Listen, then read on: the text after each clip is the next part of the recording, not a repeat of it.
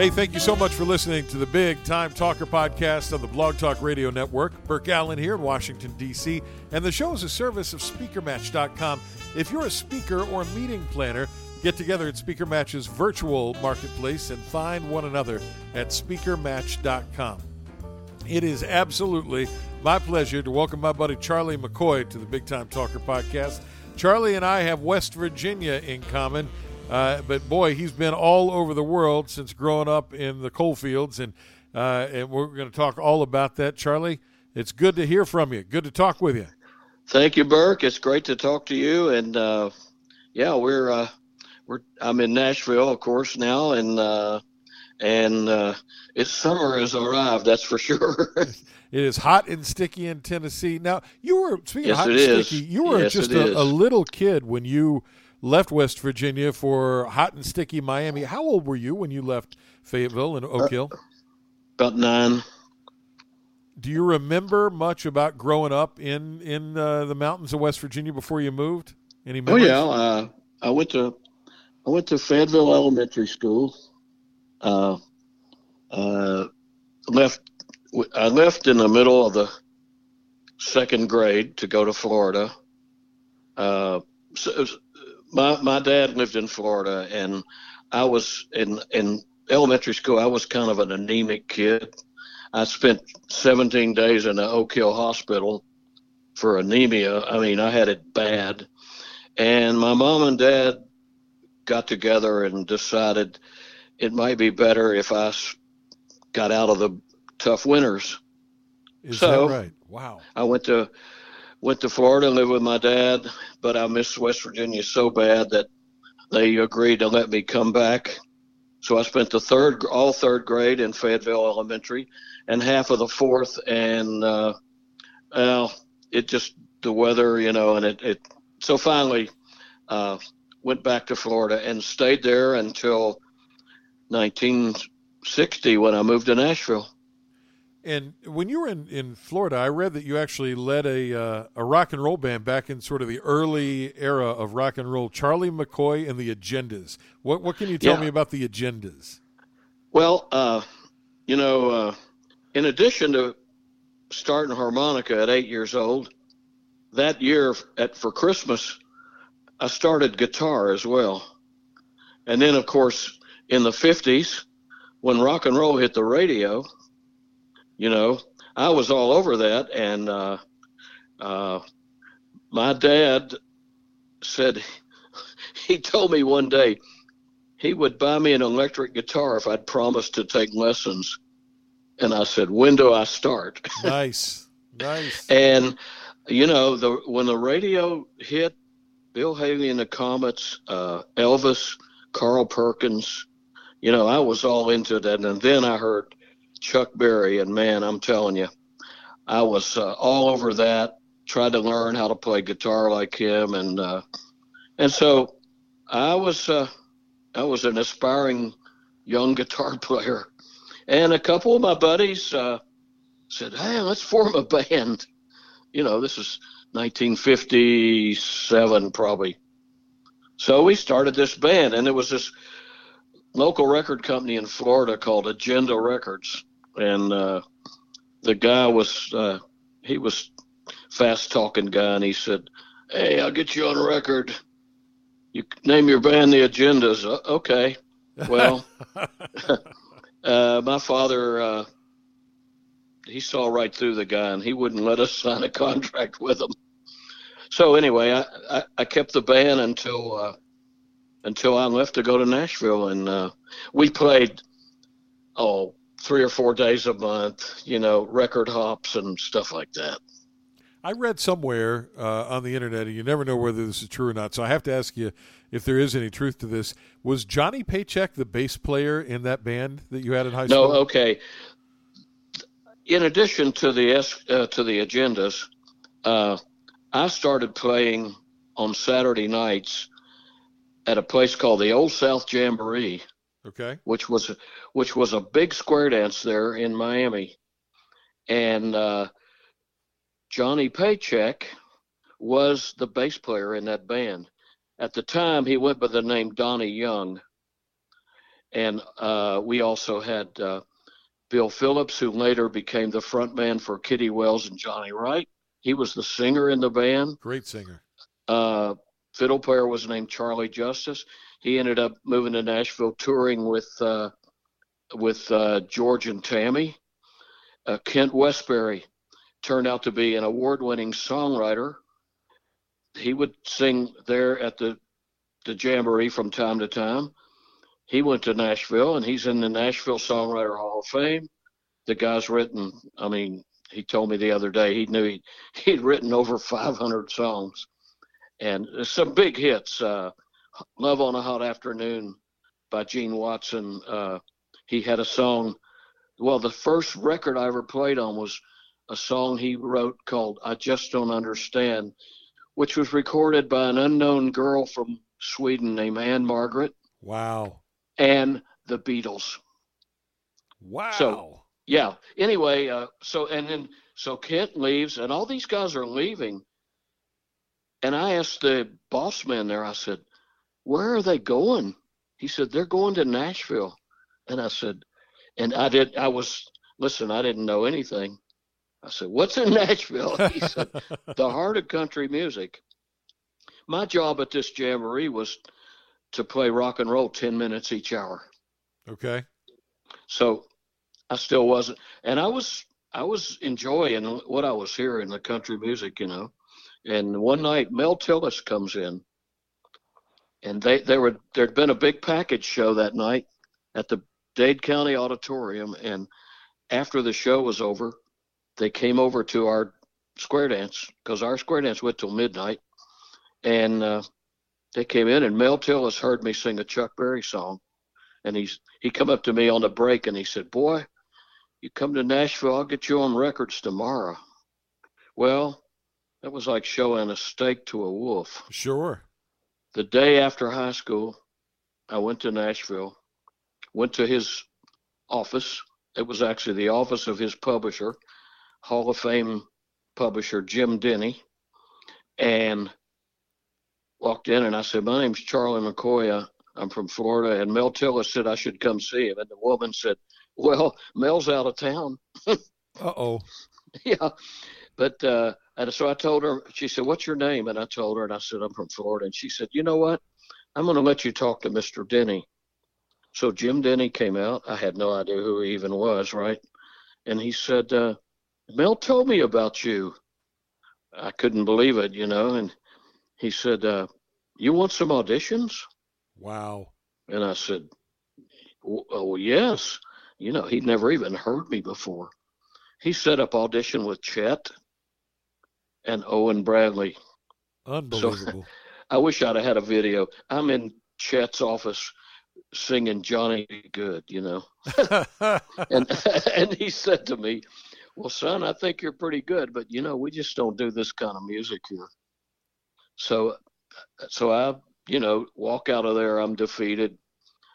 Go to Owen Bradley's studio and do the same thing and he says the same thing. Wow. Son, I think you're pretty good, but we don't do this kind of music here. So I'm thinking, man, I drove 900 miles. Uh, this is a waste of time. And so I, I, I'm packing my stuff up, and he said, "Hey, I'm having a session this afternoon. Would you like to come watch?" And you know, I, to be honest, I wasn't even sure what a session was. I mean, I, f- I figured it was some kind of recording. So I go back that afternoon. There was a stairway at the end of the room. By the way, this studio was called the Quonset Hut. It's where zillions of Nashville hits were recorded. Okay. So I get there early. There was nobody there yet, just the engineer and uh, and uh, Owen Bradley. I mean, yeah, Owen Bradley says to me, there was a stairway at the end of this at the end of the studio. He said, sit about halfway up those stairs, and you'll see what we're doing here. Okay, so I go up there and sit. I'm looking around. There's microphones. There's a drum set. There's a piano. Hey, there's no music stands. I'm troubled by this. There's no music stands. Musicians start coming in. When you're 18, you know, everybody looks old. Sure. I'm thinking, God, look at these old guys. To be honest, they're only six, seven years older than me. You know, they were they were in their 20s. Then comes the artist, 13 year old Brenda Lee. Wow. And I'm thinking, this is just a kid. They're going to record this kid. Buddy, when I heard that first playback, my whole life changed because I, I, it was a wake up call. I said, whoa, wait a minute. I don't want to sing. I want to do this. So I went back home and and told my dad all about it, and he was kind of like, oh, "Okay, you're going to college." yeah. yeah, that's nice. That was a nice trip for a week, but now you're going to college. Yeah, I'm going to college. So I did. I went almost a year to the University of Miami and uh, studying music education. And I kept remember thinking about what I'd seen and heard in Nashville. Man, oh man. And toward the end of that school year, I'm thinking, I don't want to be a teacher. And I got a phone call from Kent Westbury. Hey, there's this young artist got a regional hit, and he's got a big gig in Canada, and he needs a guitar player. Boy, and that was so I debated, debated, and I finally hit my dad with that news. And ooh, it did not go down well, believe me. Yeah, I imagine. Yeah, but finally, finally, okay. So, so Kent comes and picks me up, drives me back, drives me to Nashville. We go to the rehearsal, you know, and that was. Remember, in that days there were no cell phones or anything like that. Right, sure. And, and uh, this is 1960, and we go to the rehearsal, and he walks in, and the guy, the artist, his name was Johnny Ferguson. He said to Kent, "Man, I never did hear from you. I already hired a guitar player." Oh man. Yeah, so I'm thinking, brother, what a disaster this is. My dad is going to die, you know. And so this guy Ferguson, he was so nice, and he and he he sized up the situation. He said, uh, "Well, what else can you play?" I said, "I, I play harmonica." No, uh, I don't need a harmonica. Can you play drums? And I thought, say no, and you're done say yes and figure it out. I can I mean, now. I, I, Charlie McCoy says I can it. now. I didn't know about drums. and I said, yes, but I don't have any. He said, we'll get you some. So wow. I go to Toronto for two weeks with Johnny Ferguson playing drums. And uh, we come back to Nashville, and the uh, the club owner from Toronto calls the booking agent and said, "Don't ever call me again. This is the worst act I've ever had." uh, so uh, anyway, so they broke the band up. I mean, there was no more gigs, and there I was. So I'm living with Kent Westbury, and uh, and then uh, Jim Denny. You know, he, I started playing harmonica with Kent when he'd write songs, and uh, he said, one day he was working on this song and he said, Hey, get your harmonica, play along with this. I think it'll really work. And it was the song, I Just Don't Understand.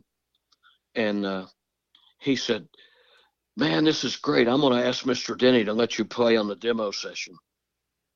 So I played on the demo session in about a month. Denny calls me and said, uh, just got a call from Chet. He's recording an unknown singer from Sweden named Ann-Margret. and he wants you to play exactly what you played on the demo. My first session, May 1961. And man, was I was I'm so happy that I already knew what to play. Sure. Because you're talking about being intimidated. There's Chet, the Nashville eight. Oh, and I walked, he went with me and introduced me to Chet, and he said, "Chet, this is this is the guy that put." And Chet said, "Wait a minute, I know you." Oh, he remembered you from the singing he audition. He remembered. I couldn't believe it. That's great. I said, "Yeah, I auditioned for you a couple years ago." He said, "Yeah, you played a black Les Paul sang Chuck Berry." Wow. I said, "Wow." Yeah. He said, "Wish you'd have played that harmonica." so anyway, did the session.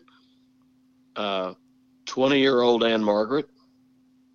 Everyone was distracted. Believe me. I can't even imagine I can't. And Yeah. you're just and you're what 20, 21 years I'm old. 20. You're right Yeah. there in it. Oh my. Yeah, so I, I mean, it was like I thought I died and gone to heaven, you know. And Sure. and then into the session, the bass player Bob Moore walks over to me and he said, "You free Friday?" hey, I was I was free the rest of my life, sure. And I said, "Yeah," and he said, "Come back here. I'm recording Roy Orbison." Whoa, I was a huge fan of Roy Orbison. Really, already, you know, the records he'd made in Nashville so far, you know, like Only the Lonely and Blue Angel. yeah, yeah. And so I came back and we did this song called Candyman. And the B side was Blue Bayou. And when Candyman hit the radio, my phone started ringing. Well, sure. That was a huge song. Uh, top ten. Yeah, it song. was huge. Yeah, yeah. And, you know, 59 years later, it's still ringing. What a blessing. What an incredible blessing. Charlie McCoy is our guest today on the Big Time Talker podcast, Country Music Hall of Famer who's played with just about everybody down through the years. And um, do you ever, after all of this, Charlie, just sort of sit back and think, man, I'm a kid from the coal fields of southern West Virginia, and here I am hanging out with Cash and Dylan and Elvis and Roy Orbison. I mean, do, do, do you ever Abs- pinch yourself still? Absolutely, absolutely. You know, and I'm, I, s- I said, uh, I said, man, this is this is tall cotton for a kid from Fayette County. Yeah, man. Yeah, man. Yeah, my grandfather was a coal miner. You know, my mama was a coal miner's daughter. Sure, sure. Yeah. Now, all those instruments that you play, uh, you're best known as a harp player, harmonica player. What else do you still get out and play? I know you still sing at some of your concerts. Do you still? Uh, Yeah, I sing some, and uh, I, the main thing I play extra now is uh, vibraphone. You know, we call them vibes. Vibes, yeah. play with mallets. Uh, but uh, I've played a lot of different instruments on a lot of records. Uh, uh, bass on three Bob Dylan albums. Uh, uh, trumpet on Bob Dylan. Everybody must get stoned. Baritone sax on Pretty Woman by Roy Orbison. Uh, attuned the guitar on Detroit City by Bobby Bare Wow. it was uh, me and Jerry Reed were the team. He was picking the guitar, and he had to put one hand on the neck, and the, you know the intro's got this thing where the bass string tunes down and then it tunes back up. So I was the only one in the room with a free hand, so I was tuning the guitar. Yeah, and then of course, but the truth is, without the harmonica, I wouldn't have gotten a door. I, I- you know, I I was an I was a below average guitar player, probably, un, not knowing what the Nashville thing was all about, and uh, I wouldn't have I wouldn't have gotten the door without the harmonica. Hey, Charlie, when you play on these songs that, that now are sort of the soundtrack of all our lives, uh, and, and literally, you know, songs we've all heard for our whole lives, when, when you're in there and, and you've been hired to play on those sessions, do you have any sort of, uh, you know, like like Spider Man, that spidey sense that you know this is going to be a big one, or are yeah, they all the same? every once in a- sometimes sometimes there's a feeling in the studio, and you can feel it. Everybody in the room feels it. I remember that. I remember that. Uh, really, two two times really strong. Pretty Woman was one of those, and he stopped loving her today. George Jones, that was one of those. Everybody in the room was looking around like, "Wow, this is going to be big." You know, you could tell. I mean, uh, everyone just knew. Amazing, and and you also had, uh, you know, a huge solo career too. One of your albums, I think, was number one for a while. Good Time Charlie was number one, right? Yeah, I, I was, uh, you know, and I never, I never really wanted to be an artist to begin with.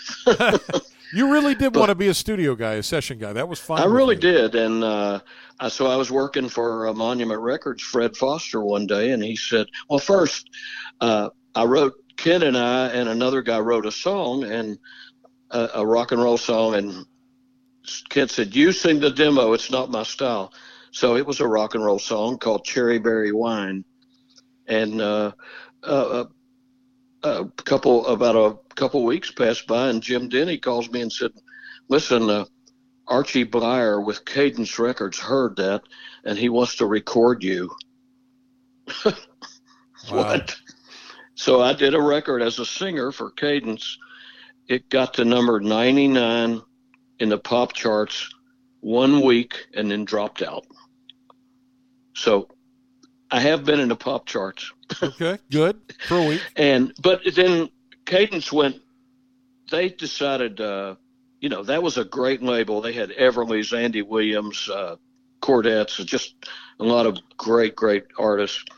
And in 1962, he put out a comedy album by a co- comedian named Vaughn Meader. Oh, sure. It, it was called The First Family. Yeah, yeah, yeah. And it was a spoof of the Kennedy family in the White House. That's right. It was huge, huge. Yes. Oh, it, it was huge. And and I will never forget. Archie Bleyer called me and he said, "Listen, you know about my album here, my Vaughn Meader. I said, "Yeah." And he said, "You know what?" He said, "I'm going to apologize up front, but I'm telling you what." He said, "I'm tired, and this is my ticket out." He said, "I'm retiring from record label business. He said, I'm so sorry because I thought we really had something going. I said, Archie, do not fret it because I'm doing what I want to do, you know? Yeah. I'm, so I figured, okay, that's been there, done that. That's over with. And then uh, all of a sudden, uh, I'm on a session one day about 63 with Fred Foster Monument Records. He said, come out to my office. I want to let's have some lunch. I want to talk to you. Okay. So I went out there and he said, I want you to make some records. I said, doing what? He said, he said, I don't care. Just go in the studio and be creative. You know, and I, I had a rock and roll band in Nashville too, called the Escorts, uh, okay. with former West with a West Virginia buddy Wayne Moss in it, and uh, we were doing a lot of actually we were the first uh, first combo in Tennessee doing Motown. You know. Oh wow. We we were into the R and B, so we made records for eight years that we couldn't give away. I'm not kidding you. And and I would talk to Fred and I said at the at the end of each year I said, Hey, listen, I appreciate the opportunity, but this just isn't working. And he said to me, keep looking, you'll find it. Wow. Yeah, I mean, they wouldn't give you eight months in this day and time. That's right. Sure. That, that's right. So, uh, anyway, finally in 1971, that instrumental broke loose. Today I started loving you again, and and you know the rest. It's like all of a sudden I'm thinking, hey, you know what? This artist thing is not so bad after all. Sure, sure. And uh, you know, so now uh, I, I'm just releasing my 43rd album. Amazing, and yeah, 43 albums, and you tour now still pretty regularly. Of course, not right now with with the pandemic. Yeah, yeah nobody's touring right now. But nothing happened. No, I have. I've toured. Uh, I've toured a lot in Europe. France, especially France and Denmark, the main two places, and then I guess the third most would be Czech Republic. And I've been to Japan twenty times. Uh, but you know, I still I, I only do about even in a peak year, I do about 20, 25 dates a year. That's all. Because I'm still doing studio work, and and then my wife and I now live in Florida in the winter. Right. So that uh, you know, so uh, we don't do much down there, but uh, you know, it's kind of like a vacation. Hey Charlie, let me, if, if I can, ask you about some of these boldface names that, that you've worked with, and some of them are still with us, some of them are not. But I'd, I'd love to get just a, uh, some recollections uh, okay. from you on those folks because I, it's my understanding that, that when you recorded on some of these really big artist uh, uh records, they were actually there. It's not like that today where you might, you know, be punched no. in later and you you never even meet the person. But back then, you actually you rubbed shoulders with a lot of these folks, right? They were always there back then because that we didn't have the technology to do it any other way. Everybody was there, the singer, the background singers, and you made the record. That was it. And if if one guy messed up real bad, everyone had to do it again. And nobody wanted to be that guy. Oh yeah, that gets you real good real fast, I would imagine. well, that's what this this group of musicians in Nashville were that's what they started here that was so fantastic is that they were all such amazing musicians that they uh, you know and and they they had this concept about this what they were doing and it you know they were doing three and four songs that they'd never heard of in three hours. Making the record. I mean that's that's the way they did it back then. And it was incredible and you became one of those guys, part of the A team. I so. became one of them, man. You're talking about an education. Sure, sure. Yep. Uh, all right. Learn so from the best. Tell me about. Uh, let's start. You can't get much bigger than Elvis Presley. What are your recollections, your memories of Elvis? Well, uh, I was the reason we were I was hired was because uh, it was it was a movie soundtrack. The movie called Harum Scarum. Uh, the the movie company had changed the recording dates for the soundtrack. All the guys that normally worked with Elvis, Floyd Cramer, Bob Moore, Buddy Harman, were all booked already. Well, in Nashville, it's it's an unlit, unwritten law. You don't cancel out on one artist to go work with another one. You just don't do it, you know. Yep. So they told Scotty Moore, who was, you know, Elvis's guitar player, uh, get us another band. so he hired me to play, and, uh, we were all a little, uh, you know, we didn't know what to expect because Elvis had been with these same guys, you know, for many, many sessions. And but he walked in the door.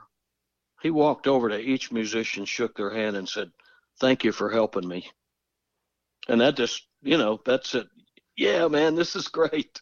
That's and terrific. that's the way he was. He was so nice, just couldn't been any nicer. And you know that at that time he couldn't hardly walk out on the streets, and uh, the studio was his safe place.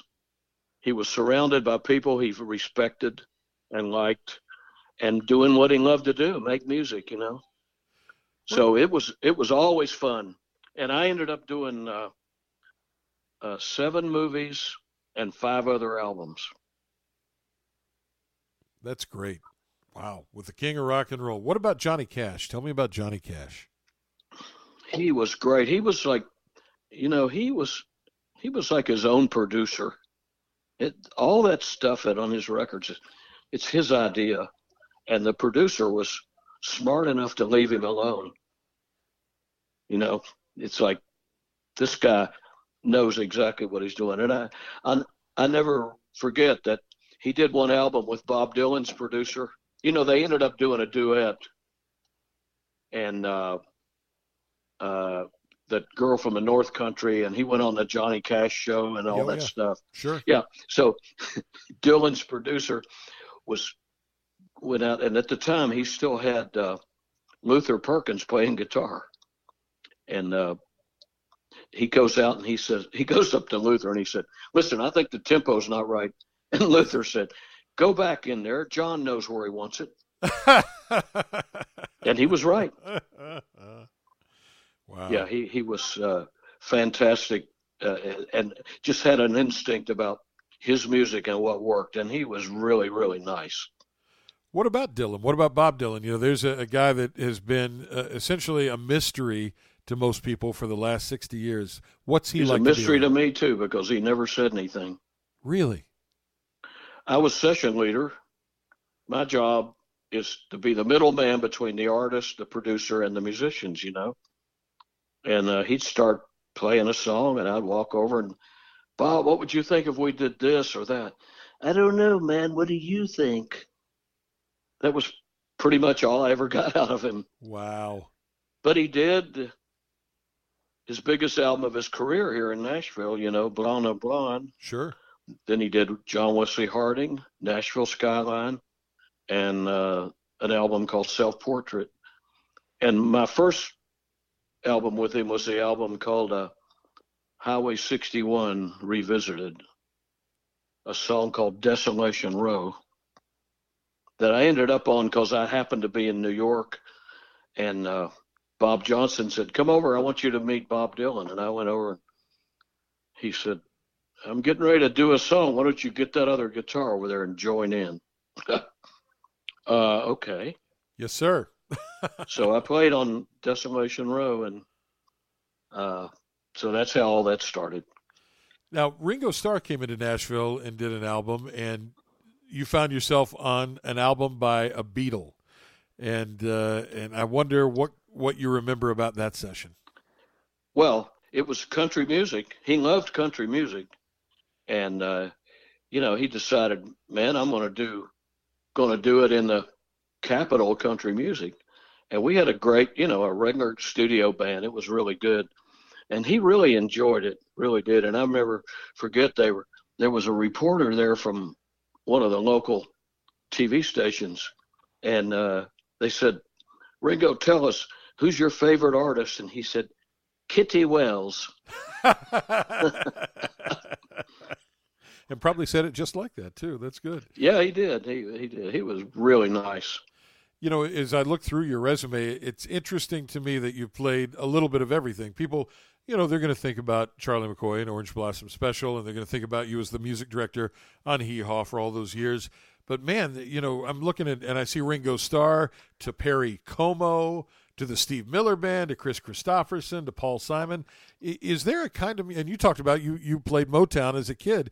Is there a kind of music that you personally are drawn to, or do you like it all? No, I, I like a I love a variety. I really do, and that's what I loved about you know Nashville. Back in the early days, everyone used to say, oh, "Nashville's just a just a country music center. That's all they do." And you know, during that time, the top four artists and two, four of the top pop artists in the country were doing all their records here: Orbison, Everly's, Brenda Lee, and Elvis. You know, and and then people were coming here all the time, like Perry Como, uh, Pat Boone. Uh, you know, people from other forms of music w- were coming to Nashville.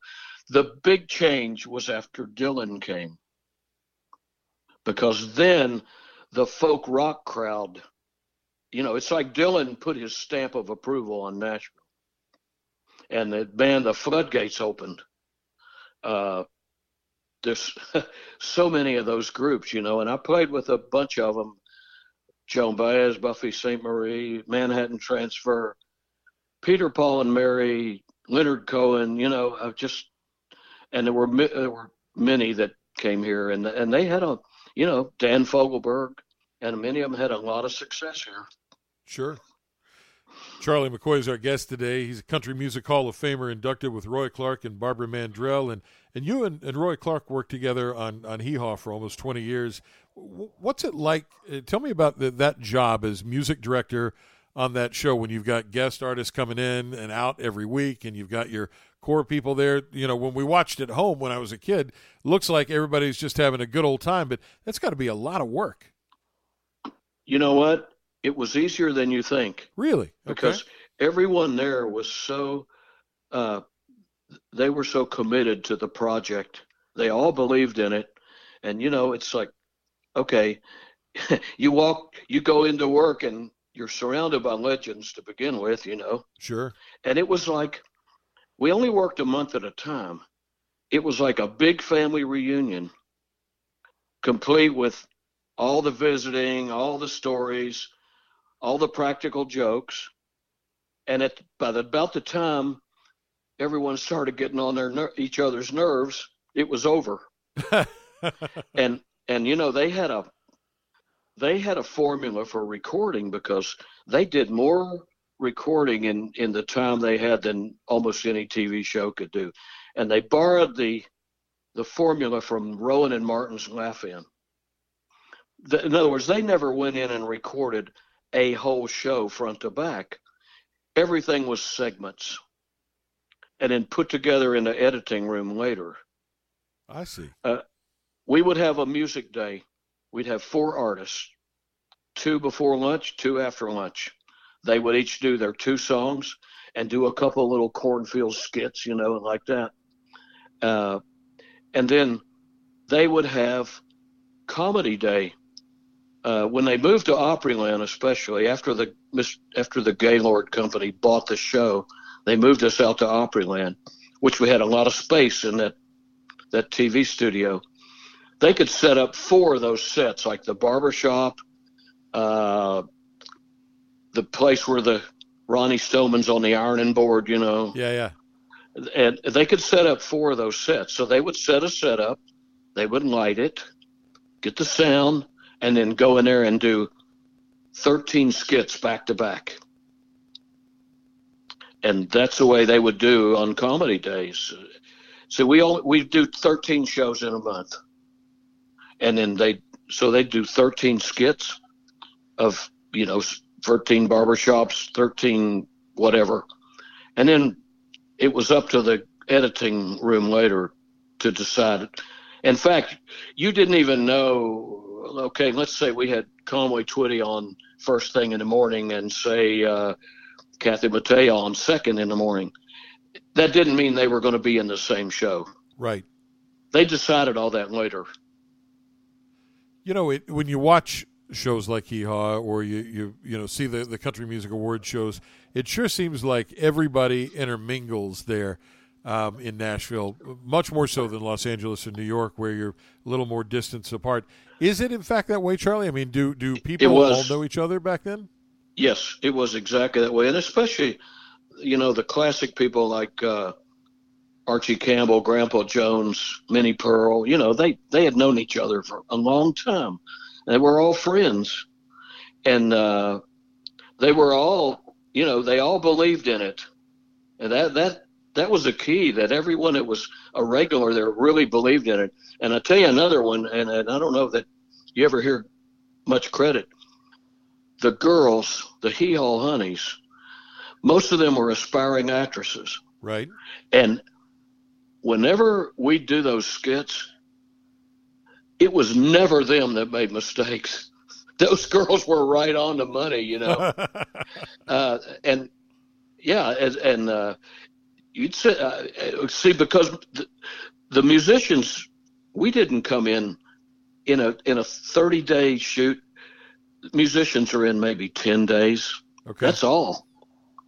Now, later on, most of the artists, a lot of the artists started bringing their own band, which kind of diminished the role of the house band some. Sure. But we still did all the picking and grinnings. We played behind Roy Clark on all his songs. And uh, we played, we made up uh, play-ons and playoffs for these comedy skits, stuff like that, you know when you look back on, on that time, both in, in Hee Haw and then you know all those sessions in the '60s and the '70s, uh, in the '80s, uh, were there ever folks that, that you met that you were a little bit starstruck or intimidated by? And if so, do you uh, remember any of them? I thought I was going to be with Elvis until he came in and broke the ice the way he did.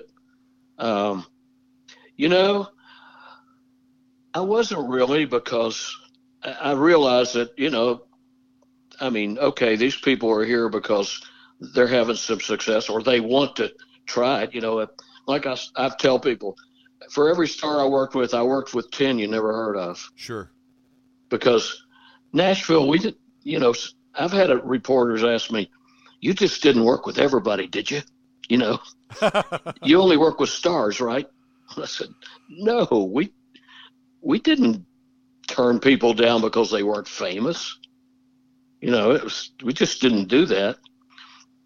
Uh, but yeah, it was. Uh, we all of a sudden, you know, it you get the feeling that okay, these guys are stars. They're big and at, and huge at what they do, but we are what we are, and we're good at what we do too, and we need each other. So it was more like a friendship than it was like, for instance, Statler Brothers. Right. Okay, I recorded with them a lot. Uh, in the 80s and 90s, I took it. I, I took it to start putting on shows in Fayetteville to raise money for our town park. The Statler brothers came to Fayetteville twice. Wow. For me. And uh, ex- actually, the senior league baseball field is called Statler Brothers Field. and I had 10 Hall of Famers come to, to, to Fayetteville. Uh, and that was that was in a day when this country music community was small. Everybody knew everybody. You could talk, you know, it was like you could. T- I, I one day I asked, I told B- Mickey Gilley, he overheard me talking about I'm looking for an artist for our show this year in Fayetteville, you know, and he, he said, Hey, what what are you talking about? So I told him a little bit about it. And he said, When is it? I said, Somewhere around the Fourth of July, whenever we can get somebody. He said, let me look at my calendar. He said, Hey, I can do it. you know, that kind of stuff. Unbelievable. It and, is. And, you know, for you our know, listeners that are not familiar with Fayetteville, Fayetteville is a, a little town, probably 10,000 people or less. And, you know, oh, it doesn't have that many. It's more like two, yeah. and right there in West Virginia, and you get the, you know, the biggest stars uh, in country music to come in and, and help out. That's uh, that's pretty amazing. Charlie McCoy, our guest today. Hey, Charlie, before I let you go, I, I want to ask you, as a guy who who has played so much, you do so many sessions. Still today, you do so many sessions. Um, when I talk to other veteran artists, occasionally I hear them refer to to their opportunities as a job. Well, I've got a job here or a job there. And I wonder if, if for you, is playing the harmonica a job or do you still enjoy it? Is it still playing music? Which is it? Hey, I absolutely still enjoy it. I love it. Uh, I'm not so much about, uh, you know, a lot of harmonica players try to develop new techniques, try to, you know, come up with all. But I, I'm more interested in this day and time in songs to record. You know what what songs work on the harmonica, and you know I'm I make my records like a singer. Uh, I'm like singing the lyrics, you know, through my harmonica, and uh, so uh, yeah, I'm excited. I love I love to make records. You know, even though uh, hey, making CDs has become an expensive hobby. Yeah. Since the internet came in and killed everything. But anyway, uh, that's another story. But I still love to do it, and I love to be in the studio with other great musicians. You know, because boy, the the people here are so good, and uh, and it comes together so easy here. Everyone bought into this thing that the A team started in the '50s. They've all bought in, and uh, it's it's such a pleasure to go to work. Well, it's a pleasure to talk with you. By the way, if you want to know more about Charlie's story, uh, we could go on for hours, but you might be well served to pick up a copy of his, his memoir. The book is 50 Cents and a Box Top Creative Life of Nashville Session Musician Charlie McCoy. My buddy, I really appreciate you spending time with hey, me. thank you. Uh, they can get that at charliemccoy.com. And all kinds of great information about you at charliemccoy.com, too. yeah, my heart's an open, I mean, my story's an open book, isn't it now? it is. You're on the internet, Charlie. You can't hide anymore. That's true. That's true. the Big Time Talker podcast brought to you by SpeakerMatch.com. I'm Burke Allen for Charlie McCoy. Thank you so much for listening. Bye, everybody. Okay. Thank you, man.